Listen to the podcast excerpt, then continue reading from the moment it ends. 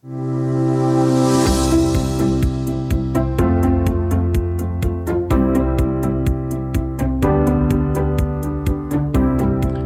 to the Chocolate Cake Bytes podcast. This is a podcast where we will discuss the sweet nuggets of goodness that come from living the gospel of Jesus Christ. I'm your host, Ken Williams. The opinions, attitudes, thoughts, and ideas that we discuss are those of the hosts and guests and are not necessarily a reflection of the actual doctrines of the Church of Jesus Christ of Latter day Saints. Thanks for listening and enjoy this week's conversation. And this is a quick one.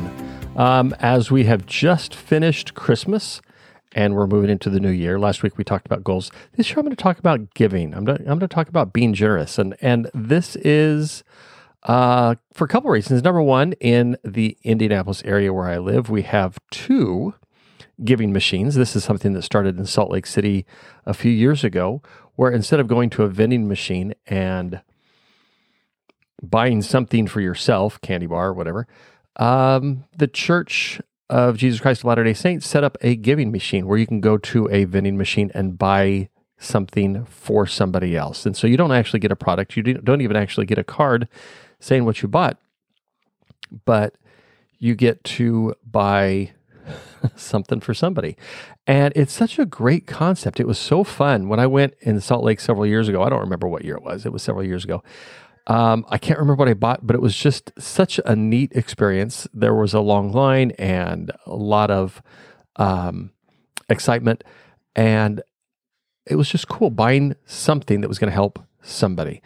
And the thing that has been interesting, first of all, uh, Indianapolis has two giving machines for the season. I think we go until the early part of January, 7th or 8th, something like that. So if you are in the Indianapolis area and you've not heard about this or if you've not um, been yet, I'd encourage you to go. I will put some links in the show notes on how you can give, even if you are not near a giving machine. But uh, we went last night as I'm recording this. It is not today, as you're listening to this, but we went and uh, the thing that I really like about it is you can find something probably that you connect with or that that seems important to you, whether it is a couple shovels. That's one of the things that uh, that our family got. Um, school supplies. Uh, I have a story. I have an experience when I had COVID a couple years ago. My ministering brother texted me and had no idea that I was sick, and I really didn't feel sick. I just was um, had tested positive and had lost my taste and smell, so I knew nobody wanted me around. So he texted me and asked how things were going, and I told him, "Hey, just so you know, I tested positive," and he instantly went into ministering mode and asked, "What can I do? What What do you need from me?" And I said, "Really, I don't need anything. I feel fine. I just can't get out and do anything." Marcine was working crazy hours. She was working at a, a long term care facility in their COVID unit, and so she was working crazy overtime, and I was really the one who was taking care of uh, household needs like making meals and that sort of thing. And we were low on a few staples. So he asked what he needed uh, to get for me, and I said, "If you could just get me some eggs and maybe some milk, that would be fantastic."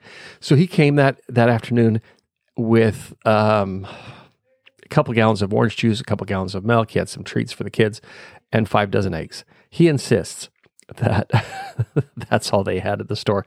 And it's very possible that that's the case, but five dozen eggs. Well, a couple of uh, months later, when he had COVID, I texted him and I said, okay, because I'm his ministering brother. I said, how many dozen eggs do you need? And he said, actually, I can't even digest them unless they're in cake form. So I've done the math. It's 280 cakes that would repay five dozen eggs. And there's no way that I have repaid five dozen eggs, but that's just something that it's a it's a, a fun, entertaining for me anyway story. So I had an opportunity to donate. I think it was, um, I can't remember now. Fifteen dozen eggs. It was just it was a lot of eggs. Uh, a couple chickens. I think we did some vaccines. Um, there were options for a goat. I think Edison got a baby goat. And these are things that would go to people in need. There are different charities. 100% of the proceeds go to various charities, um, school supply kits, um, warm clothing, things that people need. And like I said, 100% of the proceeds go to the charities. In fact, as I as I swiped my credit card, I had the option of covering the um, the transaction fee, which was a couple dollars. It's not a big deal, but it was another way that I could just add a little bit to what was going to the charity. So, number one, it's such a cool experience to go and be able to provide uh, assistance. And the maybe the most frustrating thing about this is that I don't know that we'll ever see the actual tangible results of what we of what we give. But because of the opportunity to give things that are absolute uh, needs, you could buy uh, a well, um, the the option or opportunity for for a well to be built in an area. So all sorts of things like that. And as I have traveled recently, I was in um, the Portland area visiting my parents, and they I don't remember the exact timing, but sometime for for part of their uh, Christmas season in a nearby mall, they have a, a giving machine, and I think um, my sister in the Seattle area, I think they have one in that area as well, and maybe they were splitting.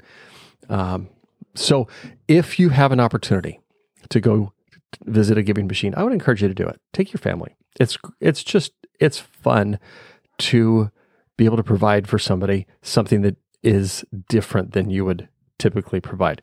Um, great photo opportunities as well. We were able to find uh, a moment to get cards of the things that we bought, and we got some pictures taken. I've got some of those uh, that I'll post on my social media. But um, the idea of giving, this is the season of giving. And, and so many times we think about it being the season of getting. And what are we getting? What are we um, what do we want to get for Christmas? What do you want for Christmas? And I saw a, a video earlier today of a family that started a new family tradition. And I love this idea. Everybody in the family was given a dollar amount. A, a, the number was $200. Everybody in the family, kids, uh, grown kids, parents, everybody had $200. And the rule was this is not for you. This is not for you to spend on yourself. You can spend it any way you want, on somebody else. And so they just documented some of the things that they did. They went to McDonald's and they ordered food that they could take to um, people that were homeless. They ordered. Um, they went to the to the toy store, went to Walmart or something like that, and got a bunch of toys for people that uh, that didn't have toys. It was just neat to see the the creativity that some of these kids have had on how they were going to spend their uh, their money to help somebody else. And so, as we wrap up 2023, as we start 2024, uh, just uh, an idea, just a thought to be generous. Find opportunities to be generous. Be generous with your time. Be generous with your talents. Be generous with your resources. And maybe that's financial resources. Maybe it's not, depending on what your personal circumstances are. But find ways to be generous. Find ways to bless people's lives. One of the things that I personally believe about our talents and our gifts is that we are given those gifts so that we can bless people's lives. And so as you recognize those gifts in yourself, find ways to bless people's lives, make their lives better because you are in it with them. And that's all I've got. Thanks for listening. Uh, it's been a great year. Let's make it a great year in 2024. And we'll talk to you next week. Thank you for listening to Chocolate Cake Bytes. Please like, share, subscribe, and give us a five star rating and review.